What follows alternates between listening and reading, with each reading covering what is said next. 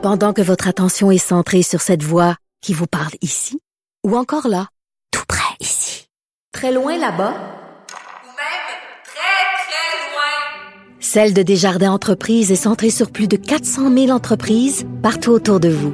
Depuis plus de 120 ans, nos équipes dédiées accompagnent les entrepreneurs d'ici à chaque étape pour qu'ils puissent rester centrés sur ce qui compte, la croissance de leur entreprise. Vous écoutez Geneviève Peterson. Cube Radio. nouvelle qui a attiré euh, mon attention et je suis certaine qu'elle a attiré la vôtre aussi. Et si vous êtes parents, les enfants qui affichent le taux de propagation le plus élevé de la province, on en jase avec Benoît Barbeau, virologue, prof au département des sciences biologiques de l'UQAM. Monsieur Barbeau, bonjour. Bonjour. Ça faisait longtemps quand même qu'on ne s'était pas parlé. Je vais presque oublier le son de votre voix. OK, euh, depuis le début de la pandémie, là, on le sait, euh, les enfants ont peu été touchés. Là, la situation est en train de changer. On a euh, un taux de propagation très, très élevé dans cette population-là. clairement, puis on va en reparler un peu plus tard là, en cours d'entrevue, le vaccin Pfizer vient, bon, va venir peut-être calmer tout ça. Mais, mais c'est quand même assez préoccupant, le 147 nouveaux cas par jour en moyenne chez les jeunes Québécois de moins de 10 ans. 13 euh, d'augmentation euh, de semaine en semaine. Là, ils viennent de surpasser les 20 à 29 ans. Euh, les enfants, quand même, je pense qu'il faut le dire, pas faire paniquer le monde, là, sont beaucoup moins hospitalisés. Mais là, j'imagine, M. Barbeau, que c'est l'école la coupable de tout ça. Ben oui, oui, tout à fait. Donc, quand même, c'était, on s'y attendait. Donc, il y a deux facteurs importants tout de même. Le premier, c'est que contrairement à l'année dernière, et puis au cours depuis le début de l'année, mm. on fait face à un variant qui est beaucoup plus transmissible. Donc, que ce soit chez les adultes comme chez les enfants, ce virus-là est beaucoup plus transmissible, va être capable justement d'infecter une personne qui est à proximité d'une personne qui est non qui est contagieuse, que ce soit un enfant ou que ce soit un adulte. Bien sûr, proportionnellement, on croit que les enfants vont être probablement moins contagieux, mais euh, si on se compare avec l'année dernière, c'est sûr qu'on le, le variant fait une grande différence. Autrement, bien comme on s'y attendait avec la rentrée scolaire, plus de contacts personne à personne. Mm. On oblige évidemment les enfants de porter les masques quand même, qui est une bonne mesure, mais n'empêche que le simple fait d'être plus rapproché dans des lieux intérieurs, bien sûr, c'est ben, euh, oui. on peut passer à côté de, cette augmentation-là qui était quand même assez prédictible. On n'a plus la même consigne que l'an passé. L'an passé, rappelez-vous, euh, moindre petit troussotement, clinage de yeux, euh, l'œil qui me pique, puis c'était envoyé à la maison, puis on, on, passe le test. Là, on tolère quelques symptômes à l'école. Ça aussi, j'imagine que ça doit changer la donne au niveau de la contagiosité. Ben, je, crois qu'en effet, les, on, on, attend un peu. Lorsqu'on a des symptômes, on s'attend à ce que probablement c'est autre chose, donc mm. on est quand même un peu moins méfiant. Et puis donc, il y a un certain confort ou une certaine acceptation on s'est habitué. des symptômes.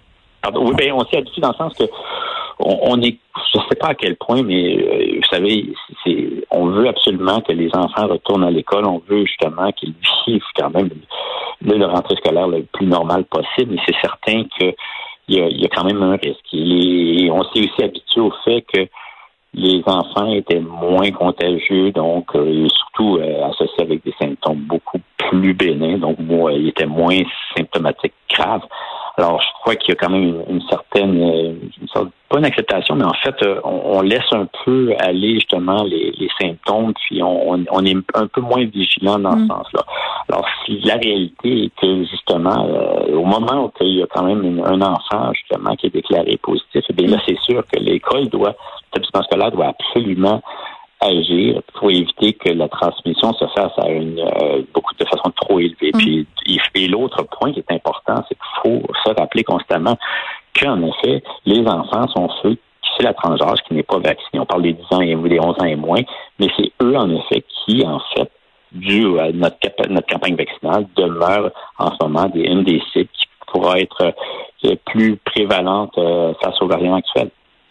Bon, je veux qu'on se parle euh, d'une des stratégies là, qui s'en vient. Euh, c'est là, j'ai reçu le courrier de la CSDM hier concernant les fameux tests rapides. On nous expliquait grosso modo que ça s'en venait dans les écoles primaires euh, à Montréal. On sait qu'il y a des écoles qui sont ciblées là, un peu partout. là, ce que je comprends de la communication que plusieurs parents ont reçue, c'est que ces tests-là seront seulement utilisés lorsque les enfants auront des symptômes à l'école. Donc, c'est pas quelque chose que tu fais avant de partir chez vous. Là, euh, il y aura une personne formée pour les effectuer, mais mais mais ça remplacera pas les vrais tests, là, euh, docteur. Donc, en, ce sens-là, est-ce que c'est une bonne stratégie? Mais oui, oui. Dans le fond, là, la, la, notre façon de voir, ce serait toutes les stratégies. Mm. Plus qu'on ajoute justement des stratégies efficaces, mieux qu'on va être. Maintenant, c'est sûr que si vous, testez un enfant qui est symptomatique, il y a des bonnes chances qu'avant même qu'il soit symptomatique, il va être contagieux. Alors, c'est un, un compromis que le gouvernement a décidé de prendre, mais n'empêche que si on pouvait même essayer d'utiliser les tests, euh, les tests rapides de façon un peu plus, euh, de façon plus fréquente, pour Ouais. s'assurer même peut-être d'essayer de prévoir ou de prévenir une éclosion, ça serait même idéal plutôt que tester un enfant qui sont qui Mais présente qui est des déjà là, tu sais, qui a déjà touché à plein d'affaires. qui est déjà là, qui, qui déjà été en contact avec d'autres enfants, mais c'est un peu le compromis auquel ils sont venus. Mais n'empêche que les tests rapides on est, au Québec, et même à travers le Canada, on a été extrêmement lent pour les utiliser. Puis c'est un, c'est un autre élément, un autre outil qu'on doit utiliser. Mm. Ce n'est pas aussi sensible que les tests PCR réguliers, mais n'empêche que si vous êtes capable de détecter dans une- un nombre d'étudiants Certains individus qui sont positifs, eh bien là, à ce moment-là, donc vous avez une, euh, une présence justement du virus à Ouais. l'école et là, vous pouvez faire une analyse beaucoup Ben- plus rapide et efficace. Puis tellement lent aussi euh, qu'il y en a plusieurs qui vont passer date euh, très, très bientôt. Là, j'ai- M. Barbeau, j'ai l'impression des fois qu'on nous prend un peu pour des je vais dire des innocents, là, entre guillemets, parce que, tu sais, on, s'entend, il y a plein euh, de personnes qui seraient capables de les effectuer, ces tests rapides-là. Là, je pense aux parents. Euh, je suis capable de passer un test de grossesse, là, de faire pipi sur un petit bâtonnet. Je suis capable de faire un test d'ovulation. Je suis capable de faire plein d'affaires avec des affaires qui sont en vente libre, en pharmacie. Euh, même, tu sais, on voit ça, comment ça va fonctionner, les, les tests rapides. Là, ça semble pas être une science euh, vraiment très, très complexe. Pourquoi pas avoir fourni, puisqu'on en a en quantité des tests rapides, euh, des aux parents qu'on puisse justement tester nos enfants le matin quand on a un doute, de façon à ce qu'on évite de les envoyer à l'école. Ça pourrait être le même scénario en entreprise aussi. J'ai l'impression qu'on les sous-utilise. Oui, vous avez tout à fait raison. Et je pense par rapport aux autres provinces, on les sous-utilise. On est vraiment les derniers à commencer à penser à les utiliser. Puis comme vous le dites, je veux dire, c'est pas en- en- facilement accessible. Donc, on a, en effet, on pourrait facilement donner l'opportunité à monsieur tout le monde, justement, de- de- d'avoir des, des tests rapides puis de les utiliser Je pense qu'on est capable. puis s'assurer, justement, de savoir si leurs enfants ou eux-mêmes sont, euh, sont testés positifs. Là, on est en train justement de les utiliser en- Mm. en- en- en- dans les milieux de travail, mais certainement le Québec a été quand même plutôt lent. Et puis, euh, on doit se rappeler que même le Canada, à un moment donné, avait tapé sur les doigts euh, de, tous les gouvernements provinciaux, les provinciaux parce que on, on avait sur des étagères un nombre de tests rapides, puis dans le fond, on les, on les utilisait pas. Et vraiment, le, le- on pourrait dire le, le, le, mauvais étudiant, dans le, pire étudiant justement au niveau vrai. des provinces, c'est le Québec. Vraiment, on a vraiment été très lent.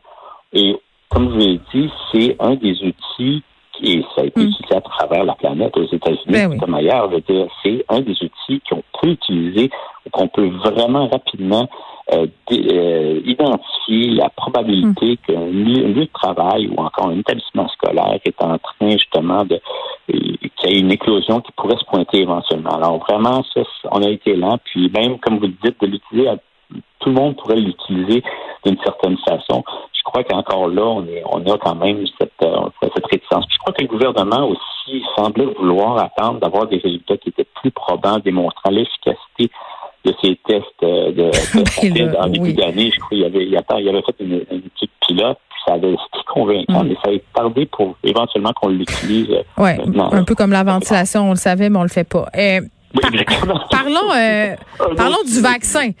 Monsieur Barbe, là, on attend ça comme le Messie. Là. Moi, mes enfants me posent la question environ deux, trois fois par semaine. Là, maman, quand est-ce qu'on va pouvoir être vaccinés? Mes enfants qui sont au primaire, là, celles au secondaire, les euh, ces deux doses depuis un petit bout. Mais là, on sait que Pfizer est allé de l'avant avec une, euh, une étude clinique sur, sur des tout petits. Qu'est-ce qu'on sait là, sur euh, la vaccination Pfizer et justement la vaccination des 5 à 11 ans?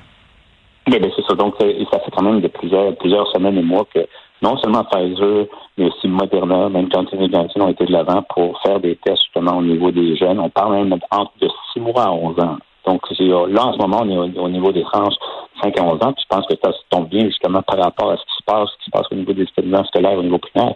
Mais euh, l'annonce qu'a faite Pfizer est à l'effet que Mm. sur une cohorte d'environ euh, 2600 2600, je ne me trompe pas, 2800 Mm. euh, jeunes, euh, ils ont démontré en effet, d'une part, que il y avait une, sécuritaire. Donc, euh, comparativement plutôt aux adolescents. Oui, mais il y a du monde qui trouve que ça va vite. Là. On a fait une, étude- une étude sur 2268 participants des enfants. Est-ce que c'est assez? Parce que bien des gens dans le milieu scientifique disent, euh, ben OK, ça, ça va quand même, ça roule rondement, là, c'est vite. Mais Oui, oui, oui, oui, ça je comprends. Mais vous savez, on- lorsqu'on avait testé les, les 12 ans et plus, on n'avait quand même pas été dans- avec euh, plusieurs dizaines de milliers. là. c'est ça. Donc, c'est sûr qu'on on, on, on, serait- on- on compare toujours aussi aux études qui ont été faites chez les adultes. Alors, au niveau sécurité, au niveau sécuritaire, on est à des niveaux similaires, c'est-à-dire qu'on a des effets secondaires similaires. Au niveau de, de, de, de on pourrait dire, production d'anticorps, donc de protection qui est prédit, on est au même niveau.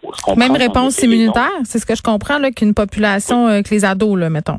Ben, C'est-à-dire que si on prend des 5 à 11 ans, Ouais. lorsqu'ils ont dosé des anticorps qui étaient présents, présents chez les enfants qui avaient été vaccinés, la dose était comparativement similaire aux adolescents. Donc, on s'attend. C'est sûr qu'on n'a Mm. pas d'études un peu comme une vraie phase clinique 3 qui dit, ben, comme on a fait au tout début, que, je sais pas moi, 20, 20 on a une 20 fois plus forte protection contre le virus de la COVID-19. Donc, au niveau de l'apparition des symptômes, on n'a pas ces données-là parce que le Mm. nombre est trop petit. On est trop tôt. Mais Ouais. n'empêche qu'on on peut quand même faire un parallèle avec la production, la réponse immunitaire en tant que telle. Mm. Et puis, ce qu'on voit chez les jeunes enfants en 5 à 11 ans, on est à un niveau qui est suffisant pour euh, prédire en effet que les enfants vont être protégés. Ouais, parce qu'il y a des gens, il y a des gens qui ont peur. Là, on, on a parlé des complications possibles, là, inflammation de l'enveloppe du cœur chez les ados. Là, ce qu'on ce qu'on a vu aussi, c'est que peut-être la stratégie consisterait à injecter une dose moins forte, intervalle de 21 jours. Euh, ça, qu'est-ce que vous pouvez nous dire là-dessus? Mais ce, que- ce qu'on sait, c'est qu'ils ont utilisé en effet un protocole similaire, donc avec utiliser les adolescents, on a utilisé un Mm. tiers de la dose euh, normalement utilisée chez les adolescents et les adultes.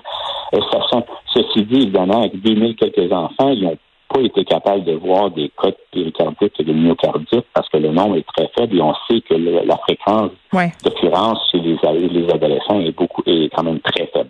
Alors c'est certain que euh, est-ce qu'il y aura des cas comme ça, mais il faut rappeler aussi que même lorsqu'on les voit chez les adolescents et les, les jeunes adultes, c'est quand même extrêmement rare et puis c'est traitable et, et Mm. s'il y a une nécessité d'hospitalisation, on, on sait très bien comment bien les traiter quand même. Ceci dit, il est évident que le nombre est faible et puis qu'il va vraiment falloir être plus, très vigilant pour s'assurer de voir si jamais il y a des effets secondaires qui ont été manqués. Mais autrement, les effets secondaires qu'on a vus à date sur les 2000 enfants, Mm.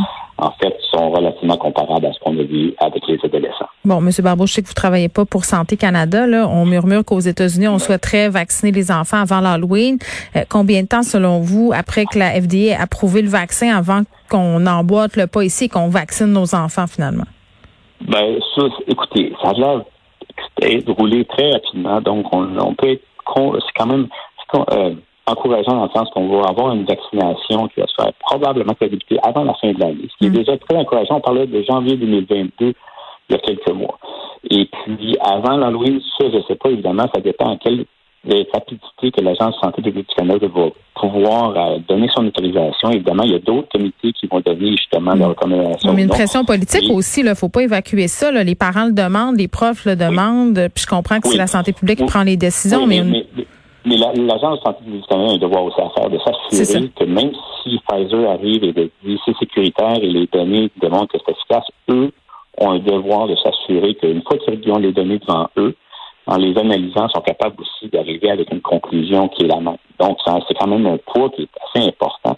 Alors, il faut absolument que ça soit fait de façon euh, juste et pour éviter justement que ça, ça dérape en- dans les prochaines semaines ou mois. Mais certainement, on, on sait qu'on veut absolument que ça accélère parce qu'on voit un peu ce qui se passe dans les établissements scolaires et puis on veut protéger les enfants face aux variants actuels. Mais aussi, vous savez, il y a aussi un point très important, Mm. c'est face à les scénarios à savoir comment le virus va évoluer à travers cette couverture vaccinale ben oui, on nous parle de troisième dose, là, un rappel. puis, oui, mais aussi, quel genre de variant qui va se pointer? Je veux dire, on, vous savez, on entend parler du variant lambda, oui, mais on- on- éventuellement, il y aura possiblement d'autres variants qui auront des propriétés différentes. Alors, il est important de protéger les enfants, les 5 à 11 ans, pour s'assurer justement de les protéger actuellement, Mm. mais aussi pour peu importe ce qui pourrait se développer dans les prochains mois. Alors, c'est certain que le moment est bien choisi, qu'on peut espérer qu'en effet, que l'Agence de santé publique du Canada euh, bougera rapidement pour s'assurer qu'on a une, une, une vaccination, une campagne vaccinale qui dépend. On a très, très hâte. Oui, surtout que l'hiver euh, approche et qu'on sait Oui. euh, que la propagation à cette époque de l'année est plus grande. Benoît Barbeau, merci qui est virologue. Merci beaucoup. Bye bye.